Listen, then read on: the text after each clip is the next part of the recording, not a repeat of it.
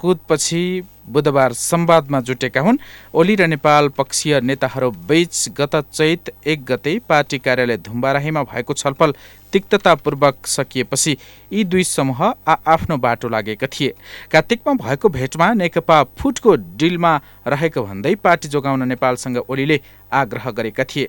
काठमाडौँ स्थित होटल मेरियटको कोठा नम्बर नौ सय एकमा बुधबार दुई घण्टा चलेको छलफल भने नेपालले पार्टी जोगाउन ओलीसँग अनुरोध गरे छलफलमा सुरुको एक घण्टा ओली मात्रै बोलेको र त्यहाँबाट फर्किएपछि नेता नेपालले निकटस्थहरूलाई ब्रिफिङ गरेका छन्।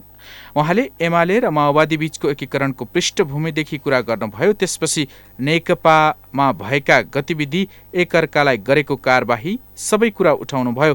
नेपालले आफू निकट नेताहरूलाई भने मैले उहाँका कमजोरी बताए एकताका लागि पहल गर्नुहोस् भने कुनै ठोस प्रस्ताव आएन अर्को पटक फेरि बस्ने भनेर उठेका छौँ। नेता नेपालले दुई हजार पचहत्तर जेठ तिन अघिको अवस्थाबाट पार्टीलाई फुटबाट जोगाउन सम्भव हुने बताएका थिए जवाफमा ओलीले नयाँ परिस्थितिमा एमाले निकै अगाडि बढिसकेको बताएका थिए। नेकपामा आफ्नो बहुमत हुँदा तपाईँहरूले मलाई चारपटक कारवाही गर्नुभयो पार्टीको साधारण सदस्य समेत बाट निकाल्नुभयो म भुइँमा पछारिएको मान्छे धुलो टकटक्याउँदै उठे ओलीको जवाफ उद्धृत गर्दै उनी निकट स्रोतले कान्तिपुरलाई भने निर्णयहरू यथावत छन् गुटगत वार्ता भन्दा पनि आउने दस गतेको बैठकमा सहभागी हुन आउनुहोस् म आग्रह गर्छु त्यही छलफल गरौँ। पाँच महिनापछिको संवाद पार्टी एकताका लागि पहल गर्नुहोस् नेपालको भनाई सहितको गुटगत गतिविधि नगरी पार्टीमा फर्किनुहोस् ओलीको भनाई पनि आजको कान्तिपुर दैनिकले प्रकाशित गरेको छ।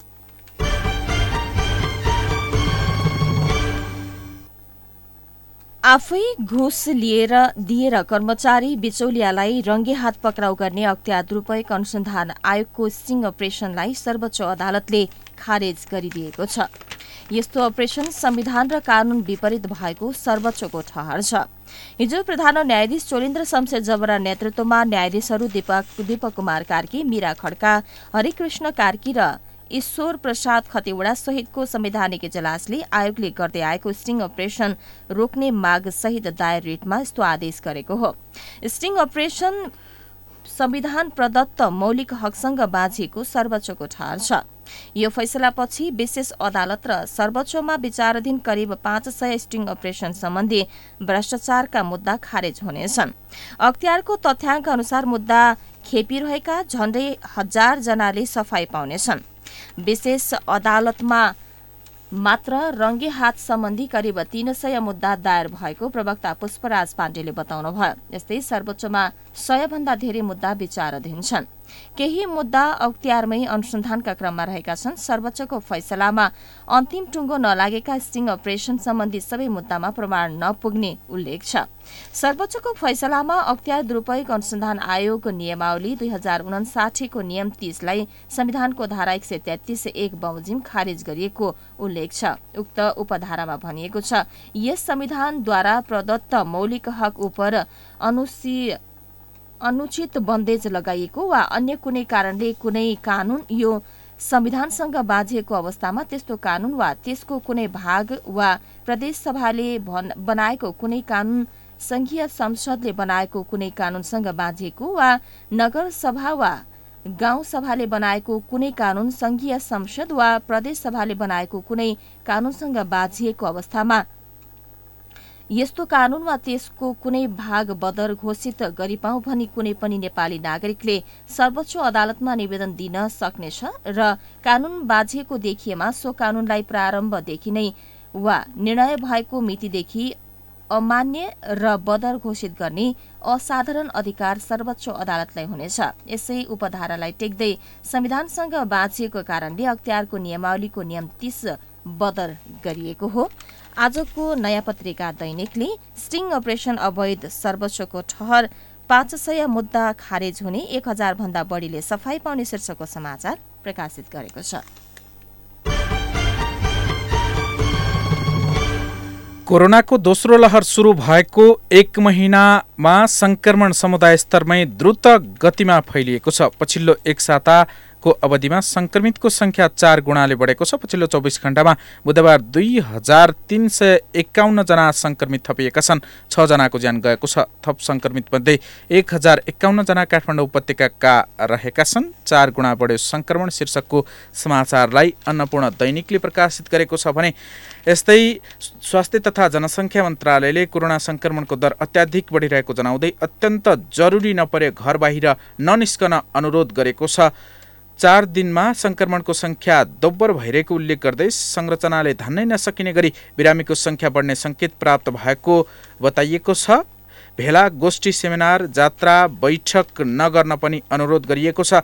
कोरोना सङ्क्रमण काठमाडौँ लगायत ठुला सहरमा दिनदिनै बढ्दै गएको डाक्टर जागेश्वर गौतमले बताउनु भएको छ। थाहा पाइ पाइ भिडभाडमा जानु हुँदैन। उनले विवाह व्रतबन्ध पूजा भोज भतेर समारोह गरी भिड जम्मा गर्ने भिडमा सरिक हुने र मास्क नलगाई हेलचक्राई तथा असावधानीले सङ्क्रमण फैलिँदै गएको बताउनु भएको छ। यसैबीच गत वर्ष नेपालगञ्जमा कोरोना सङ्क्रमण समुदाय स्तरमै फैलिएको छ। महिनापछि सरकारले जटिल लक्षण देखिएका बाहेकको पिसिआर परीक्षण बन्द गरेको थियो। सङ्क्रमितको सम्पर्कमा रहेका व्यक्तिको पहिचान गर्न छोडियो। अस्पताल र होटलमा बनाइएका आइसोलेसन रीति सङ्क्रमण नियन्त्रणमा आएको भन्दै चार महिना अघि विद्यालय खुले मध्यपश्चिमको ठुलो सहर पूर्ववत अवस्थामा फर्किएको थियो। नेपाल भारत सीमा खुले भौतिक दूरी कायम गरिएन मास्क लगाउन छोडियो। त्यसबेला चिकित्सकले कोरोनाको दोस्रो लहर फैलिन सक्ने भन्दै सावधानीका लागि पटक पटक आग्रह गरेका थिए। सङ्क्रमण नियन्त्रण गर्ने सबैभन्दा भरपर्दो उपाय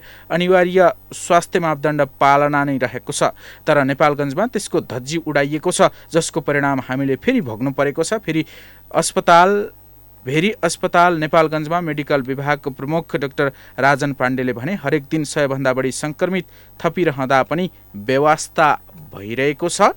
परीक्षण गरिएका अस्सी प्रतिशतमा कोरोना सङ्क्रमण देखिएको समाचारलाई कान्तिपुर दैनिकले प्रकाशित गरेको छ।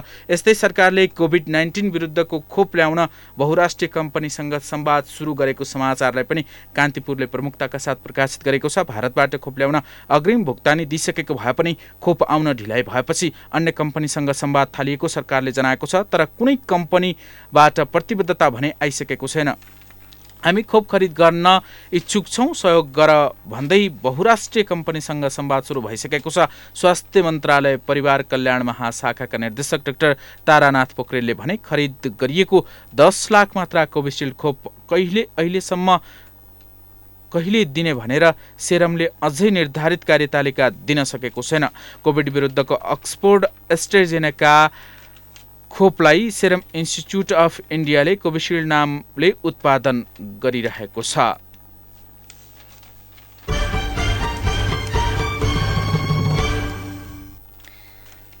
बढ्दो कोरोना भाइरस संक्रमणका कारण सरकारले मुख्य पच्चिस शहरी क्षेत्रका विद्यालयका भौतिक कक्षा बन्द गरे पनि वैकल्पिक विधिबाट विद्यार्थीको सिकाइ सिकाइ भने निरन्तरता दिनुपर्ने भएको छ।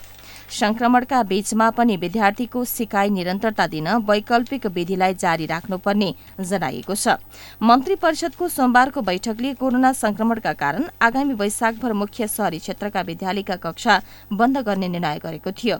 शिक्षा विज्ञान तथा प्रविधि मन्त्रालयका सहसचिव एवं प्रवक्ता दीपक शर्माले विद्यालयले भौतिक कक्षा बन्द गरेपछि अब तुरन्त वैकल्पिक विधिबाट पठन पाठन शुरू गरिहाल्नुपर्ने बताउनु भएको छ।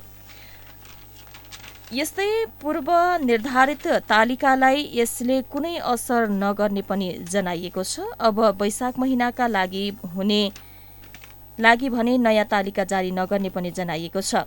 राष्ट्रिय परीक्षा बोर्डले कक्षा दसको माध्यमिक शिक्षा परीक्षा एसई र कक्षा बाह्रको परीक्षा पूर्व निर्धारित कार्यतालिका अनुसार नै हुने पनि जनाएको छ। एसईको परीक्षा र कक्षा बाह्रको परीक्षा जेठमै गर्ने निर्णय बोर्डले यसअघि नै गरिसकेको छ। बोर्डका अध्यक्ष प्राध्यापक डाक्टर चन्द्रमणि पौडेलले पूर्व निर्धारित कार्यतालिका अनुसार नै परीक्षा सञ्चालन गरिने उल्लेख गर्दै विद्यार्थीले पनि सोही अनुसार तयारी गर्नुपर्नेमा जोड दिनु भएको छ। सरकारले मुख्य शहरी क्षेत्रका पच्चिस जिल्लामा मात्र भौतिक कक्षा बन्द गरेर वैकल्पिक विधिबाट पठन पाठन सुरु गर्न आग्रह गरेको छ। क्यापिटल समाचारमा अब एकैछिन ब्रेकको पालो। ओइ तैँले कलेज स्टप गरेको होइन? हो त। खै त ट्रिट? ट्रिट त चाहियो चाहियो। लौ जाऊ न त्यसो भए झमेल। लास्टै खाइयो यार। निकै खाइएछ। हेर त बिल। गर्ल्स वान मिनट ल. अलिकति क्यास पुगेन म लिएर आइहाल्छु। ओए पक! तेरो कृषि विकास ब्याङ्कमा खाता छैन र? छैन। किन र? ल भर्खरै अनलाइनबाट कृषि विकास ब्याङ्कमा खाता खोल त। अनि एडिबिएल स्मार्ट डाउनलोड गरी क्युआर कोड स्क्यान गरी बिल तिर्न त। Wow SMS alert internet banking अनि कनेक्ट आइपिएस ओए ओए अरू पनि online banking top up visa card demat सिएस बा लक्करदेखि किसान कार्ड समेतको सुविधा। ओहो सम्पूर्ण ब्याङ्किङ सुविधा त कृषि विकास ब्याङ्कमै रहेछ नि। त्यो पनि तपाईँ हाम्रो घर आँगनमा। हो त नि कृषि विकास ब्याङ्कको उपहार आधुनिक डिजिटल कारोबार जहाँ पनि जहिले पनि कृषि विकास ब्याङ्कको सुविधा अहिले पनि। कृषि विकास ब्याङ्क लिमिटेड। काका यी चिया लिनुहोस्। गाह्रो नमान बुहारी चिया खुवाउने नै भए यी यो चिया बनाएर ल्याऊ। काकाले चियापत्ती साथमै लिएर हिँड्नु भएको छ। कुन चिया हो काका? केटीको ग्रिन टी यसले क्यान्सर हृदयघात हुनबाट बचाउँछ प्रेसर र सुगरका बिरामीलाई पनि उपयुक्त हुन्छ अनि बुढ्यौलीपनलाई पनि रोक्छ र शरीरलाई सधैँ स्वस्थ स्फूर्त अनि जवान राख्छ। ल त्यसो भए तिमीले बनाएको चिया फिर्ता। आजदेखि हामी पनि कञ्चनजङ्घा टी स्टेटद्वारा उत्पादित ग्रिन टी नै सेवन गरौँ। स्वदेशी उत्पादन। स्वस्थ वर्धक ग्रिन टी सधैँ प्रयोग गरौँ। स्वदेशी उत्पादनलाई प्रोत्साहन गरौँ। Marketing of organic and natural agricultural product. सम्पर्क Baskota group of industries private limited Kathmandu. Phone शून्य एक चौवालिस उनासी एक सय बाइस। पोखराको लागि सम्पर्क अन्ठानब्बे पाँच साठी तिस आठ अन्ठाउन्न। स्वदेशी उत्पादनलाई प्रोत्साहन गरौँ।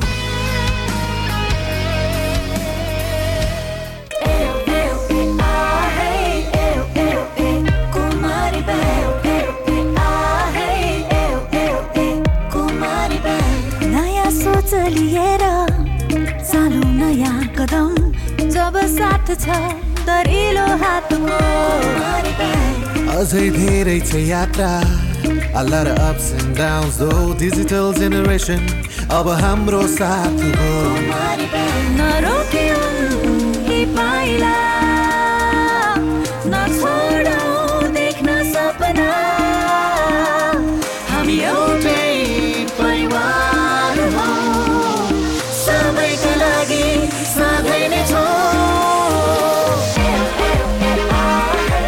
Celebrating Kumari Bank Limited's 20 years of adding values. समुदायको संस्कारमा कुमारी ब्याङ्क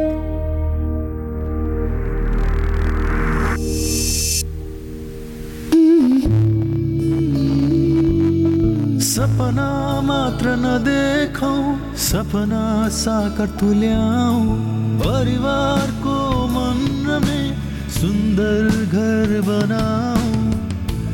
पच्चिस वर्षसम्मको भुक्तानी अवधि सरल मासिक किस्ता सहितको हिमालयन ब्याङ्कको घर कर्जाली आफ्नो जिन्दगीको घर बनाउने सपना साकार बनाउनुहोस्। घर त्यहाँ बन्छ जहाँ मन बस्छ। कता हिँडेको सबिना कता हुनु नि साथी? बहिनीको ढाड आमाको खुट्टा झमझमाउने रोगले हैरान पार्यो त्यसैले राम्रो थेरापी सेन्टर खोज्दै हिँडे कि? यस्तो सानो कुरामा तनाव नल्याउ न ऊ त्यहाँ हेर त तिम्रो सबै रोगको उपचार। A green Ayurvedic hospital and research centre पो?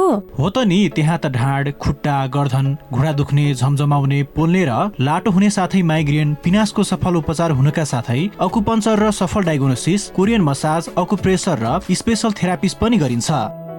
Green Ayurvedic hospital and research centre खसी बजार सुपर मार्केट काठमाडौँ। सम्पर्क नम्बर शून्य एक बाहन्न पैँतिस शून्य पचास। सम्पर्क व्यक्ति सुशील अर्याल मोबाइल नम्बर अन्ठानब्बे चार त्रियानब्बे एकानब्बे दुई सय बत्तिस। दुई हजार अठहत्तरको आयो नयाँ बसन्त बहार। नयाँ सालको यो अवसर खुसी आनन्दको लहर सिजी डिजिटलमा अझ बढी उपहार।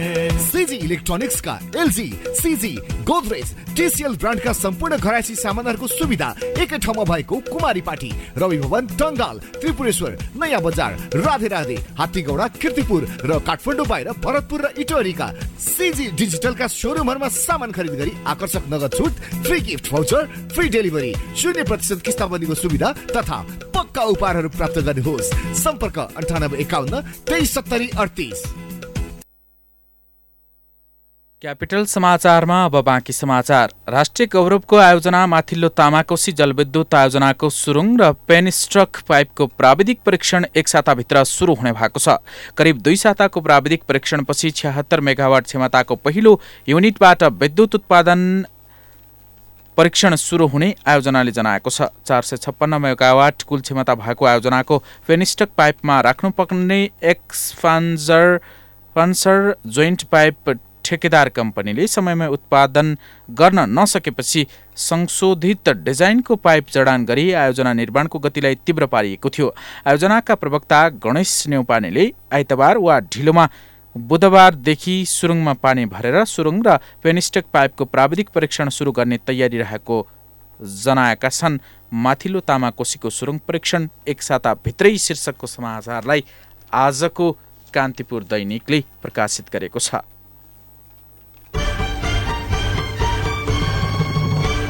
हाल नेपालमा कुल वैदेशिक लगानी एक खर्ब बयासी अर्ब एकानब्बे करोड छ्यानब्बे लाख रुपियाँ रहेको एक अध्ययनले देखाएको छ। हिजो राष्ट्र बैङ्कले सार्वजनिक गरेको प्रत्यक्ष वैदेशिक लगानी सम्बन्धी प्रतिवेदन अनुसार चुक्ता पुँजी ऋण र संचित कोष समेतमा गरी सो बराबर विदेशी लगानी हाल मुलुकमा रहेको छ। प्रतिवेदन अनुसार दुई हजार पचहत्तर छिहत्तरमा अघिल्लो आर्थिक वर्षको तुलनामा प्रत्यक्ष विदेशी लगानी आठ दशमलव आठ प्रतिशतले घटेर एक खर्ब बयासी अर्ब रुपियाँमा कायम भएको हो।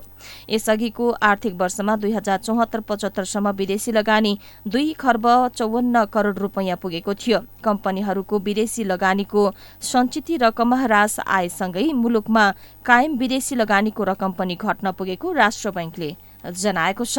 हालसम्म मुलुकमा विदेशी लगानी एक खर्ब त्रियासी अर्ब शीर्षकको समाचार आजको नयाँ पत्रिका दैनिकले प्रकाशित गरेको छ।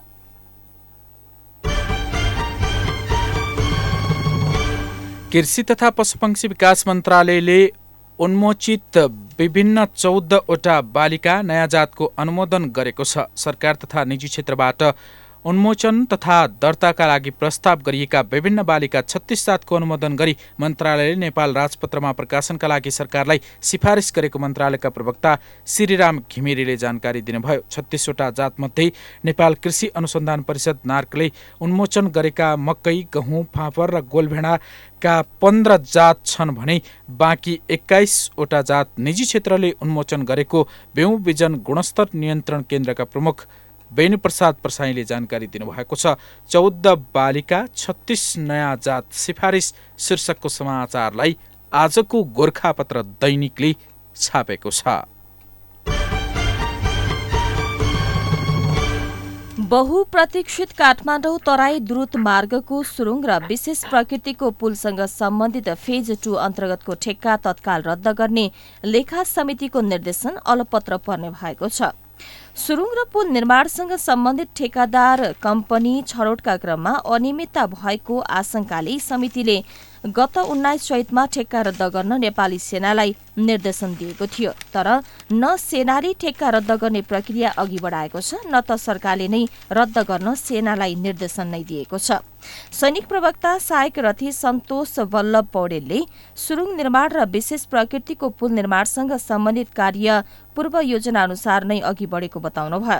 सरकारबाट फास्ट ट्र्याक निर्माणको जिम्मा सेनाले पाएको हो सोही अनुसार निर्माणका योजना सेनाले बनाएको हो। योजना अनुसार नै द्रुत गतिमा काम अघि बढेको छ। लेखा समितिको निर्देशनले काममा कुनै असर पारेको छैन उहाँले भन्नुभयो। सेनाका अनुसार विशेष प्रकृतिको पुल तथा सुरुङ मार्ग निर्माणसँग सम्बन्धित फेज टूको ठेक्का रोक्न लेखा समितिले सरकारलाई निर्देशन दिएको हो। फास्ट ट्र्याक फेज टू अन्तर्गतको ठेक्का रोक्ने लेखा समितिको निर्देशन अलपत्र शीर्षकको समाचार आजको नयाँ पत्रिका दैनिकले प्रकाशित गरेको छ।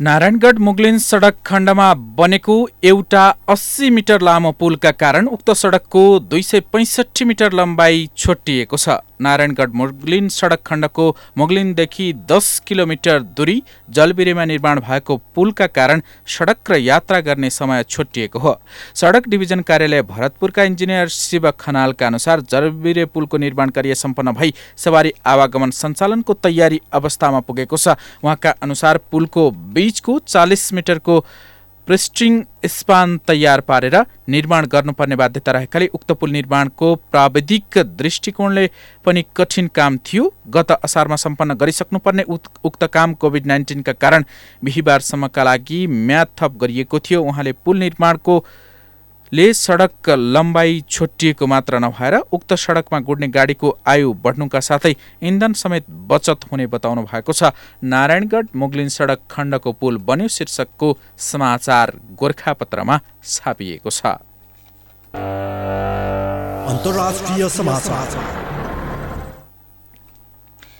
कोभिड नाइन्टिन उपचारका लागि तोकिएको भारतको महाराष्ट्र राज्य स्थित एक अस्पतालमा अक्सिजन चुहावटका कारण आपूर्तिमा समस्या हुँदा कम्तीमा बाइस जनाको मृत्यु भएको छ। मुम्बईबाट करिब दुई सय किलोमिटर उत्तरमा रहेको डाक्टर जाकिर हुसेन अस्पतालमा अक्सिजन चुहावटका कारण भेन्टिलेटरमा रहेका बिरामीलाई अक्सिजन आपूर्तिको गम्भीर अभावको अभावले उक्त घटना भएको हो। नासिकमा रहेको उक्त अस्पताललाई अक्सिजन आपूर्तिका लागि राखिएको ट्याङ्करमा करिब आधा घण्टा छुवाउट भएको जनाइएको छ। यसै कारण पनि अस्पतालमा अक्सिजनको अभाव हुँदा बिरामीको मृत्यु भएको भारतीय संचार माध्यमहरूले जनाएका छन्। उक्त समस्याका कारण करिब साठी गम्भीर बिरामीको स्वास्थ्यमा प्रभाव परेको छ। खेल समाचार। र त्रिदेशीय क्रिकेट अन्तर्गत आज नेपाल र मलेसिया बीच भिडन्त हुने भएको छ। आज हुने खेलपछि मात्र समूह विजेता र उपविजेताको टुङ्गो लाग्नेछ। नेदरल्यान्ड्स चार खेलबाट पाँच अङ्क हासिल गरी शीर्ष स्थानमा छ। नेपालको तीन खेलबाट चार अङ्क रहेको छ। मलेसिया मात्र एक अङ्कमा रहेको छ। सुरुका दुई खेल हारेको मलेसियाको फाइनलमा पुग्ने सम्भावना कायम राख्न आज जित जरुरी थियो। मलेसिया हिजो जित जरुरी थियो। मलेसिया जितको नजिक पनि थियो तर अन्तिम ओभरमा नेदरल्यान्ड्ससँग हार्न पुगेको थियो। त्रिवी क्रिकेट मैदानमा खेलेको खेलको समयमा पानी परेपछि टस हारेर पहिले ब्याटिङ गरेको नेदरल्यान्ड्सले निर्धारित तेह्र ओभरमा चार विकेटको क्षतिमा एक सय सात रन बनाएको थियो। नेदरल्यान्ड्सले दस दशमलव दुई ओभरमा तीन विकेटको क्षतिमा अडसट्ठी रन बनाउँदा वर्षाले खेल रोकिएको थियो।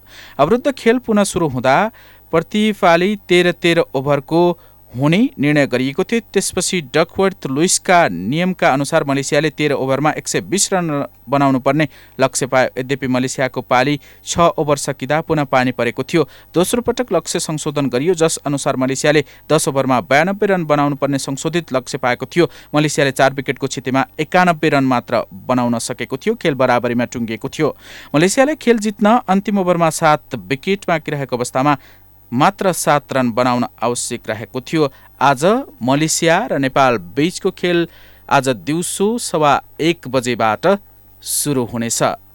खेल समाचारसँगै बिहान छ बजेको क्यापिटल समाचार सकियो। अन्त्यमा मुख्य समाचारका शीर्षकहरू। नेपालमा कोरोना संक्रमण तीव्र परीक्षण गरिएका अस्सी प्रतिशतमा संक्रमण खोप ल्याउन बहुराष्ट्रिय कम्पनीसँग संवाद पाँच महिनापछि एमालेमा अध्यक्ष ओली र नेपाल बीच संवाद दुवै नेताहरू पार्टी एकताको पक्षमा। अख्तियारको स्ट्रिङ अपरेसन अवैध रहेको सर्वोच्चको ठहर पाँच सय मुद्दा खारेज हुने एक हजार बढीले सफाई पाउँदै। भारतको महाराष्ट्रमा एक अस्पतालमा अक्सिजन लिक हुँदा बाइसजनाको मृत्यु करिब साठी गम्भीर बिरामीको स्वास्थ्यमा असर। र त्रिदेशीय क्रिकेटमा आज नेपालले मलेसियाको सामना गर्ने। बिहान छ बजेको क्यापिटल समाचार सकियो। दिनेश र मिना बिदा हुन्छौ। नमस्कार। चार दस दस एकचालिस चार दस दस बयालिस चार दस दस एकचालिस चार दस दस बयालिस। होइन हो श्रीमतीजी के को हिसाब किताब हो यो? श्रीमानज्यू पनि। लोकहितको नि।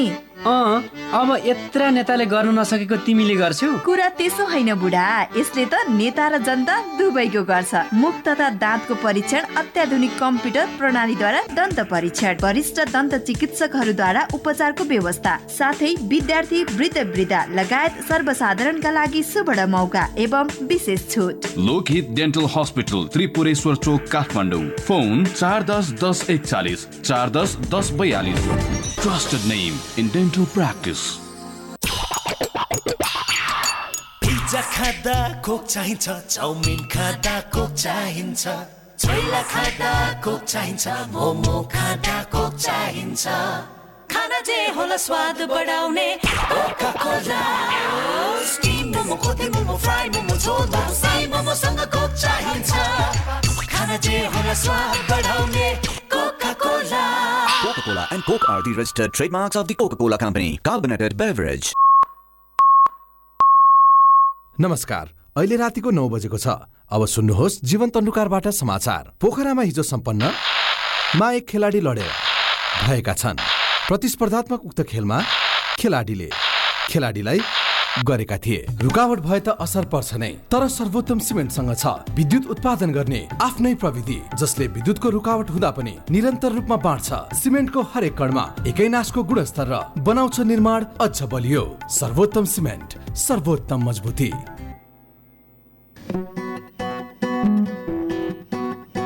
चौबिस घन्टामा। मात्र चौबिस घन्टामा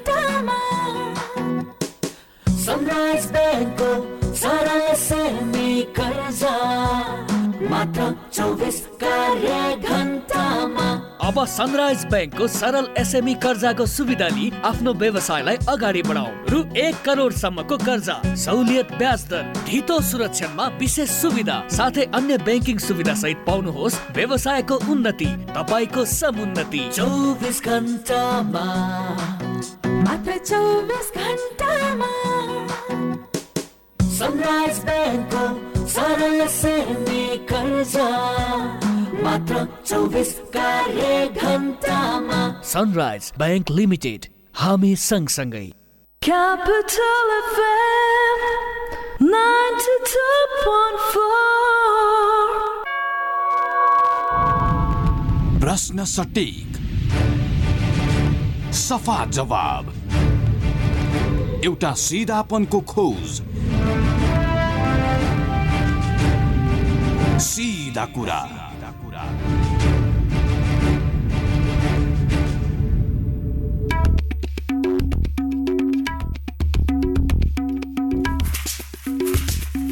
नमस्कार।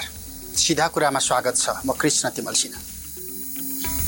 आज हामी यो देशको समृद्धिको बाधक यो देशको विकासको बाधक यो देशको स्थायित्वको बाधक यो देशको सुशासनको बाधक बनिराखेको भ्रष्टाचारमा बढी जोडिएर संवाद गर्नेछौँ। एकजना पात्र जो निरन्तर भनिराखेको हुन्छ यो देशमा सुशासन भएन यो देशमा भ्रष्टाचारले सीमा नाग्यो यो देशमा गणतन्त्र अभाव सिद्ध भयो यो देशमा सङ्घीयता अभाव सिद्ध भयो र यो देशमा सुशासनका लागि युवाहरू जाग्नुपर्छ। लगातार यी र यस्तै आवाज उठाउँदै सुशासनका लागि भ्रष्टाचार विरुद्धको अभियानमा जोडिरहेका एकजना युवा।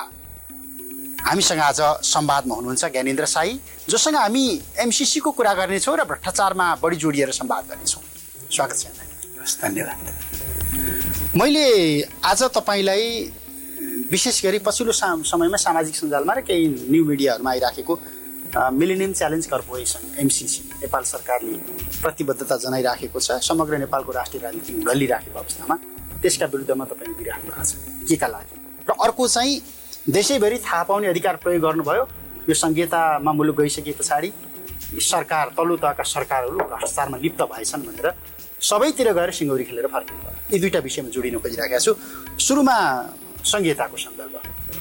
सङ्घीयताले गाउँमा के लिएर गएको रहेछ? होइन यस्तो सङ्घीयताको कन्सेप्ट जसरी बिल्डअप गरियो अब जनताको घरमा सरकार भने हो नि त। सरकार चाहिँ भएन। सिंहदरबार जनताको घर घरमा भने सिंह चाहिँ गयो दरबार चाहिँ गएन। किनभने बिचरा उनी मन्त्रीहरू हाम्रो अगाडि रोएका छन्। कर्णाली प्रदेशका मन्त्रीहरू तपाईँले त लाइभ भिडियो पनि देख्नुभयो। विमला केसी स्वयं हाम्रो अगाडि आँखाबाट झार्नु उहाँहरूलाई काम के गर्ने कसो गर्ने भन्ने कुनै अधिकार छैन। ल्याइयो तलब खुवाइयो भत्ता गऱ्यो उनीहरूलाई खर्च गर्ने अधिकार जति पनि दिएको छ। काम गर्ने गर्ने? आज जनतालाई एउटा कुनै सामान्य एउटा कुनै समस्या पऱ्यो भने स्थानीय तहमा जाऊ भन्छ स्थानीय तहले प्रदेशमा जाऊ भन्छ प्रदेशले सङ्घमा जाऊ भन्छ फेरि सङ्घमा गयो फेरि प्रदेशमा पठाइदिन्छ फेरि प्रदेशमा स्थानीय पठाइदिन्छ जनता भन्न बोल्नमा आउँछ यो किसिमको व्यवस्थाले मुलुक चाहिँ सही बाटोमा जाँदैन।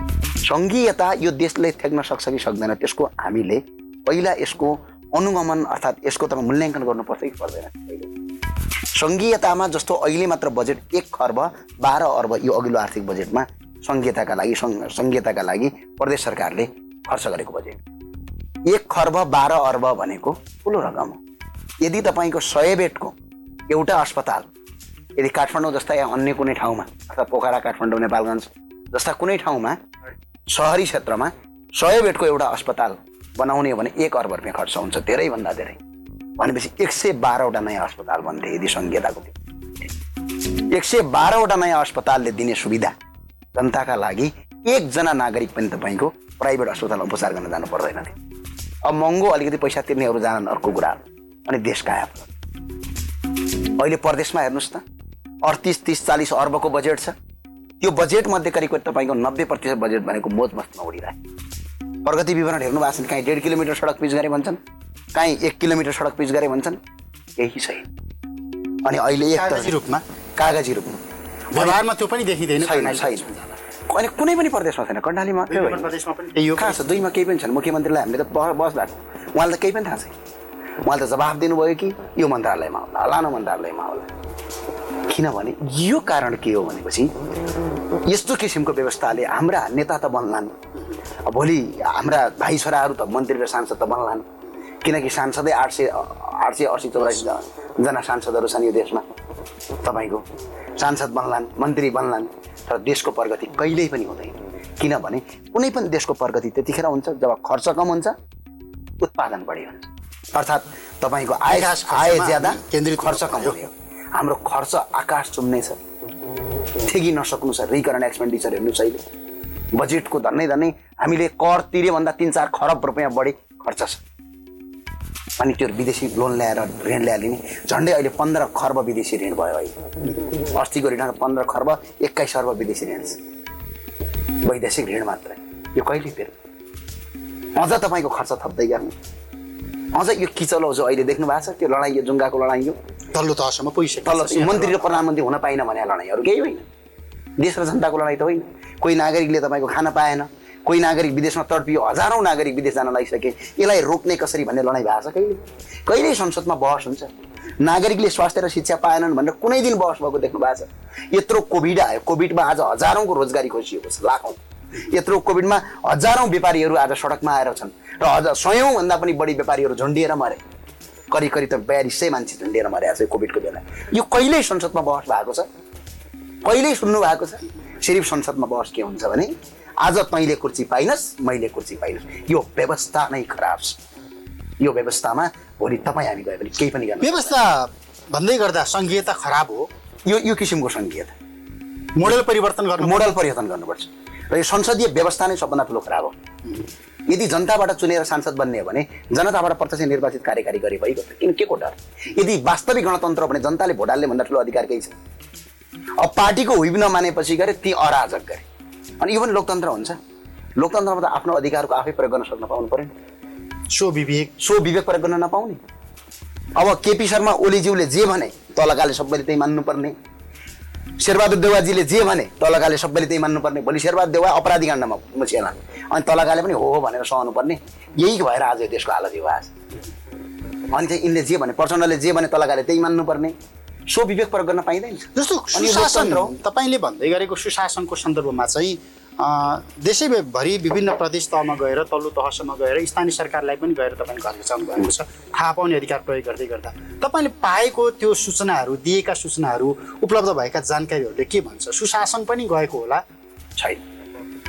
यहाँ कसरी लुटौँ भन्ने मात्रै छ क्या मेयरहरूलाई के डर छ भने सबै मेयरलाई नभनौँ स्थानीय सरकारका प्रमुखहरूलाई। करिब करिब उनान्सय प्रतिशत स्थानीय प्रमुखहरूलाई के छ भने अहिले पाँच वर्ष हो।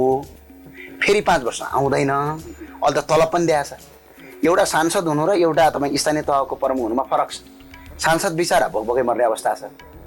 अब अहिले त पनि सांसद कोष भनेर अहिले यिनीहरूलाई पनि खानेबाट बनाइदियो। अनि स्थानीय तहमा करोडौँको बजेट चलाउन पाउँछ। त्यो पनि कुनै कसैको अनुमति हुन उसले जे मन लाग्यो त्यही गर्छ। अनि जे मन लाग्यो त्यही गरे पाँच वर्ष हो जति लुट्नु छ लुटी नै हाल्नुपर्छ भनेर यिनीहरू लागेका छन्। उनीहरूलाई अनुगमन गर्ने कुनै निकाय छैन। उनीहरूलाई कानुनी दायरामा ल्याउने कुनै पनि निकाय छैन। अनि जे मन लाग्छ त्यो गर्यो अनि त्यसलाई खोक्रो बनायो। यो सङ्घीयताको अभिशाप हो कि गणतन्त्रको अभिशाप हो? यो नेताहरूको कन्सेप्ट यो व्यवस्थाको अभिशाप। हो यो व्यवस्था खराब। व्यवस्था भन्दा दुईवटा कुरा आउँछ नि त। गणतन्त्र पनि आउने भयो सङ्घीयता पनि आउने भयो। गणतन्त्र आफैमा धेरै राम्रो कुरा होला। होइन तर यो किसिमको गणतन्त्र होइन। तर सङ्घीयता यो देशमा ठिक छैन। केही नेता केही सांसद र मन्त्रीहरूलाई पद खानका लागि ठिक छ। अब बिचरा पार्टीका कार्यकर्ता टन्नै हुन्छन्। कहाँ सेटअप गर्ने त? व्यवसाय त केही गर्दैनन्। अनि सेटअप कहाँ गर्ने भनेपछि यही सङ्घीयतामा कसैलाई मन्त्री बनाउने कसैलाई सांसद बनाउने कसैलाई स्थानीय वडा सदस्य बनाउने। अनि त्यहीँ सेटअप गराएर देशको भ्रष्टाचार देशलाई लुट्ने। यहाँभन्दा अर्को कुनै पनि विकल्प छैन। यदि साँच्चैको गणतन्त्र हो भने यो मेरो दावाका साथ भन्छु तिन करोड नेपालीले पनि सुन्नु होला यो कुरा। जनताबाट प्रत्यक्ष निर्वाचित कार्यकारी किन गर्दैन? यदि यी जनताको कुरा मान्ने हुन् भने के को डर छ हो यिनीहरूलाई? जनताबाट प्रत्यक्ष निर्वाचित कार्यकारी गरौँ त्यसलाई पाँच वर्ष शासन गर्न दिउँ। यो किचलो पनि हुँदैन किचकिच पनि हुँदैन। अनि उसलाई पुरा अधिकार दिउँ। अनि यो किसिमको कर्मचारी तन्त्रले देश बन्छ। एकपटक लोकसेवा आयोग पास गर्यो भने त्यो कर्मचारी भनेको चौबिस क्यारेटको गोल्ड हो। आजसम्म कहिले गर्नु गरिरहेछ कहाँ देख देख्नु भएको छ कहीँ? कुनै पनि कर्मचारी मन्त्रीलेसम्म कारवाही गर्न पाउँदैन कर्मचारी। थाहै भएर बसिदिन्छ। अनि देश बन्छ। प्रधानमन्त्रीले यो गर बसमा आइराखेको छ नि जस्तो गणतन्त्र यो मोडलको ठिक भएन। सङ्घीयता हामीलाई आवश्यक हुँदै होइन भन्दै गर्दाखेरि तपाईँ आफै केही समय लाग्नु भयो नेपालका लागि नेपाली अभियान। त्यहाँनिर एउटा बहस चलिराखेको थियो। उनीहरू राजा बोक्दै थिए। त्यो त्यो कितामा तपाईँ हटाउनु भएन। अथवा के भयो तपाईँको आन्तरिक कुराकानी अहिले बहसमा आयो फेरि। राजा चाहियो। यो गणतन्त्र अभिशाप भयो। टोल टोलमा छोटे राजाहरू पाल्नुभन्दा एउटै राजा पाल्नु। यो अभियानमा तपाईँले मलजल गरिराख्नु भएको छ। होइन यस्तो।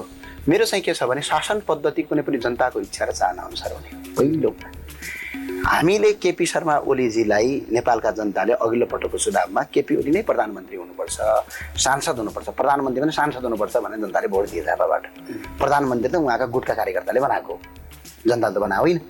केही गुटका कार्यकर्ताले प्रधानमन्त्री बनाए पछि तिनै गुटका कार्यकर्ता खुसी भएनन् फेरि उहाँलाई प्रधानमन्त्री हटाउनलाई यत्रो यो अहिले देशमा के भएर रडाको मचिराखेको छैन। हो। जनताको इच्छा र चाहना अनुसारको शासन पद्धति हुनुपर्छ। यदि नेपालका कुनै नागरिकले राजा चाहन्छन् भने यसमा कसैको आपत्ति मान्नुपर्ने विषय छैन। जनताको इच्छा के हो भयो जनताको चाहना के हो? तर ती आउने शासक वर्गहरूले चाहे त्यो राजा हुन् चाहे अन्य कुनै हो जनताका अब आजका आवश्यकता के हो? नागरिक के चाहन्छन्? यसको यदि सम्बोधन गर्नुपर्छ यदि यो सम्बोधन भएन भने हालत यही हुन्छ। अहिले आइराखेको जनमतलाई के भन्ने? जुन रूपमा देखिएको अब यसलाई म केही पनि भन्दिनँ कारण किनभने हरेक मान्छेको आफ्नो इच्छा हो। अब यो जनमत किन आयो भन्दाखेरि यी नेताहरूले कति लुका मान्न सकेनन्? मान्छे फ्रस्ट्रेट भयो। वितृष्णाबाट आइराखेको जनमतले मात्रै त काम गर्दैनन् कुनै शासन पद्धतिलाई जन्माउनको लागि अथवा सिध्याउनको लागि। होइन।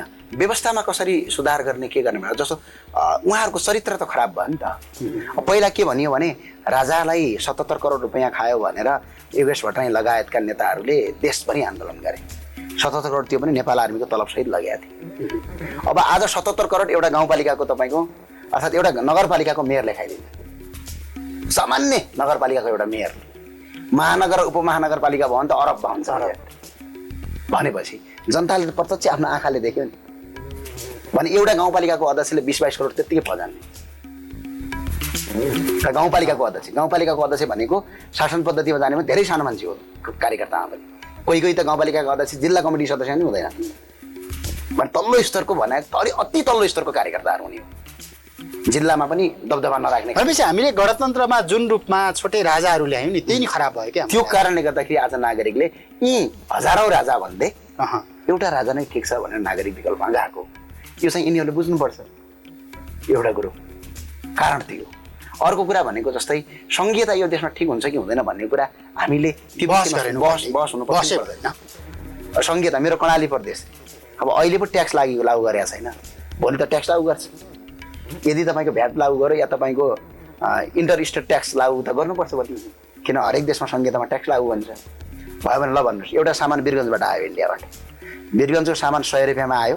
सुन्नुहोस् है सय रुपियाँमा वीरगन्जबाट सामान आयो। बिस रुपियाँ ट्याक्स लाग्यो। बिस भने धेरै कम हो। नत्र दुई सय पचाससम्म त मानौँ बिस नै मानौँ। बिस रुपियाँ ट्याक्स लाग्यो। एक सय बिस रुपियाँ भयो। त्यो वीरगन्जबाट अँ, यता छिर्यो। यता उप प्रदेश तिन नम्बर प्रदेशमा आयो। फेरि बिस रुपियाँ लाग्यो। एक सय चालिस भयो। बिस पर्सेन्ट। तपाईँ लुम्बिनीमा जानु फेरि लुम्बिनीमा गयो बिस गयो कति भयो? एक सय साठी भयो। फेरि तपाईँको आइसकेपछि कहाँ गयो? अब कर्णालीमा पुग्दाखेरि कति भयो? सुदूरपश्चिम भएर कर्णाली होइन होइन सिधै कर्णालीमा जाँदाखेरि अब त्यसरी जान्दैन कति हो एक सय साठी एक सय साठी पुग्यो। अब त्यसमा फेरि बिस लिन्छ एक सय अस्सी रुपियाँ पुग्यो। सामानको मूल्य। त्यो त जनताले तिर्ने हो नि त। एउटा सामानको मूल्य। भोलि त अवस्था त्यो हुन्छ नि त। अनि सङ्घीयता कस्तो किसिमको गरे पनि न हिमाल हाम्रो यो देशको जियोग्राफी के हो त? हिमाल पहाड तराई होइन। हाम्रो देशको महत्त्व के हो त? हाम्रो देशको परिचय के हो त? नेपाल भन्यो भने कसरी परिचय? वैदिक सनातनको देश हो यो। यो धार्मिक देश हो। यो आज मान या नमान दुई चारजना केही मान्छेले नमान्दैमा केही हुनेवाला छैन। यो बुद्ध जन्मिया देश हो। माता सीताको भूमि हो भगवान् शिवको भूमि हो यो। र देउताहरूको भूमि हो वाल्मिकीहरू बसेको भूमि हो गुरु व्यास जन्मेको भूमि हो जो विश्वकै सबभन्दा ठुला दार्शनिक मानिन्छ। र विश्वका शान्तिका अग्रदूत गौतम बुद्ध जन्मिया भूमि। यो विदेशी धर्म काच्चा कुच्चा त्यो के के गरेर आज केही हुनेवाला छैन। यो देउ नेपालको परिचय त त्यो हो नि। वैदिक सनातन। किराँतहरूको किराँतेश्वरको देश हो यो। भने आफ्नै पहिचानमा उभिएको देश हो। पूर्वीय सभ्यताको देश हो। आयुर्वेदिकले भरिएको देश हो। त्यति मात्र नभएर हिमाल पहाड र तराईको देश पनि त हो नि। हो नि। तर हामीले त्यसैलाई त्यसैलाई मासेर अनि सङ्घीयता ल्याएको छ अनि यस्तो सङ्घीयता टिक्छ। यो टिक्यो भने यदि टिक्यो भने पनि यो देश कहिल्यै पनि विकास हुँदैन। तपाईँ आज म ठोकेर भन्छु एक प्रतिशत विकास हुँदैन कसरी क्या हिमालको मान्छे हिमालको मान्छेलाई पहाडसँग जोड्ने पहाडको हिमाल पहाड र तराईलाई जोडेर यदि सङ्घीयता भइदिए भए अझ वैज्ञानिक हुन्थ्यो अब छुट्टै बनाएको छ तराईका तिनवटा जिल्ला चारवटा जिल्लाबाट अलग्गै पहाडका अलग्गै हिमालका अलग्गै यो पार्टीका नेताहरूको व्यक्तिगत स्वार्थमा देशलाई बाँड्न मिलिन्छ किन बाँडे? कर्णाली प्रदेशमा तपाईँको लुम्बिनी किन परेन? कर्णाली प्रदेशमा दाङ किन जोडिएन? कर्णाली प्रदेशमा नेपालगञ्ज किन जोडिएन? किन जोडिएन भने कर्णाली प्रदेशमा जनार्दन शर्मालाई राजनीति गर्नु थियो। मुख्यमन्त्री पट्काउनु थियो उसले भने कार्यकर्ता मुख्यमन्त्री हुनु थियो उहाँले भनेको। अब यतापट्टि भने शङ्कर पोखरेल पनि छन् फेरि त्यही त्यही त्यही शीर्ष नेता। प्रोफाइल प्रोफाइल भएका। अब एउटैमा भयो भने त दुईवटा लडाइँ हुनुभन्दा आधा तेरो आधा मेरो। त्यसरी माडी। बुझ्नुभयो? अब मधेसमा त्यही होइन। पहाडका मान्छेहरू अलिकति जोडिए भने पछाडि। अलिकति आएर यिनले राजनीति गरेर हाम्रो पद खाइदिन्छन् भनेर त्यता केही जिल्ला राखेर बनाए यस्तो किसिमको तपाईँको निषेधको राजनीतिकले सिङ्गो आफ्नो व्यक्तिगत फाइदाका लागि देशलाई टुक्रा टुक्रा बनाएर त्यसो भने तपाईँ अभियान चलाउनुहोस् न त सुशासन भन्दा पनि अहिले सङ्घीयता खारेज गरौँ भन्ने अभियान हाम्रो अभियानको पहिलो मुद्दा नै त्यही हो। खारेज गरौँ सङ्घीय। हाम्रो त्यही हो। यसलाई व्यापक परिमार्जन गर किन नगर देशको हितमा काम छैन भने किन छोडे राजा पाल्ने? पालेर के फाइदा होला अहिले टाढाको कुरा मैले गरिनँ। मुख्यमन्त्री डोरमरी पौडेल हुनुहुन्छ तपाईँलाई पनि थाहा होला तपाईँ त पत्रकार भएर थाहा पाउनुभयो। एउटा बुम र माइक लगेर जानुहोस् यहाँ, बानेश्वरको अगाडिपट्टि। यो प्रदेशको मुख्यमन्त्री हो नि डोरमरी पौडेल को हुन् भनेपछि नेपालका अधिकांश मान्छे दिन्छन् यहाँको पब्लिक उहाँ यहाँको मुख्यमन्त्री हुन् यहाँको कार्यकारी हुन्। कारण किनभने यो मुख्यमन्त्रीको केही पनि काम छैन क्या डोरमणी पौडेलको मात्र होइन मुख्यमन्त्री भन्ने पदकै काम छैन देश किनभने स्थानीय सरकारसँग बरु काम हुन्छ। किनभने स्थानीय सरकार जनतासँग प्रत्यक्ष जोडिएको हुन्छ। सङ्घीय सरकार चाहिँ अब देशभरि नै ह्यान्डल गर्नुपर्छ। यो बिचको ठुटे सरकार यो प्रदेशभन्दा ठुटे सरकार भन्नुपर्छ। न टुप्पो भएको न फेद भएको। यो ठुटे सरकार जो पार्टीका कार्यकर्तालाई रिजर्भ गर्नका लागि पार्टीका कार्यकर्ता ज्यादा भए व्यवस्थापन गरौँ। व्यवस्थापन गरौँ भनेर बनाइएको सरकारले अनि जनतासँग केही यसको लेनादेना हुँदैन नि त। जनतासँग केही पनि यसको टच हुँदैन नि। अनि त्यस्तो सरकारलाई जनताले सबभन्दा ठुलो पैसा खर्च गरेर हेलिकप्टरभन्दा अरू त चढ्दैन देख्नु भएको छ मुख्यमन्त्रीहरूको अनि तिनीहरूलाई पालेर देशको बजेट सकेर अनि मुलुकलाई विश्वको सबभन्दा कङ्गाल मुलुक बनाएर अनि ए हामी त क्रान्ति गर्छौँ भनेर कसैले भाषण ठोकेर देश विकास हुन्छ। अनि समृद्धिका कुरा अहिले जोडेर आइराखेको छ नि जस्तो एमसिसी मिलेनियम च्यालेन्ज कर्पोरेसन मार्फत नेपालमा लगानी गर्ने सडकहरू बलिया बनाउने ट्रान्समिसन लाइनहरू भरपर्दो बनाउने समृद्धिका सम्भावना जोडिएका कुरामा पनि विरोध गर्ने समृद्धि भएन भने पनि विरोध गर्ने। यसको मतलब त कस्तो भयो भने यो भनेको कसैले तपाईँको एक हजार रुपियाँ दिन्छु? म मेरी आमा बेचिदिन्छु भने जस्तो हो यो अहिलेको एमसिसी भने एमसिसीको रकमसँग हामीलाई सवाल जवाब होइन। उसले ल्याएको टर्म एन्ड कन्डिसन यानि कि उसका शर्तहरूसँग हामीलाई सम- समस्या हो। कस्ता किसिमका शर्त लागू गरे पेन्टागनले विज्ञप्ति निकालेको छ इन्डो पेसिफिक रणनीति हो भने? प्रतिवेदन छ प्रतिवेदन छ। उसको प्रतिवेदनमा इन्डो पेसिफिक रणनीति भनेको छ। पेन्टागन भनेको अमेरिकनको अमेरिकाको तपाईँको रक्षा मन्त्रालय अन्तर्गतको कार्यालय होइन रक्षा मन्त्रालय होइन। अनि एउटा देशमा जो विश्वको धार्मिक देशमा विश्वको वैदिक सनातनको देशमा विश्वको सबभन्दा पुरानो देश हो नेपाल। नेपाल भारतभन्दा पनि अगाडि भने देश हो। यो देशमा अनि अमेरिकनहरूलाई खेल्न दिने। अर्को कुरा यी सम्झौताहरू पल्टाएर हेर्नुहोस् त अमेरिकाको कानुन र नेपालको एमसिसीको सम्झौता र नेपालको कानुन बाजिएमा एमसिसीको सम्झौता लागू हुने। अनि नेपालको कानुन संसदबाट तपाईँले अनुमोदन गरिसके पछाडि संसदबाट किन लिने? एउटा जाबो सम्झौता एउटा मन्त्रालयले गर्ने सम्झौता। त्यो कहीँ उन्साठी खरब आएको छैन उन्साठी अरब हो। त्यसमा तेह्र अरब नेपालको पनि छ। तेह्र अरब जोडेर पचहत्तर अरब हुन्छ गरी गरी अब भनेपछि त्यो एउटा सामान्य रकमका लागि यत्रो संसदबाट पारित गर्नुपर्ने। विधेयक बनाउनु पर्ने संसदबाट कानुन बनाउनु पर्ने यसलाई।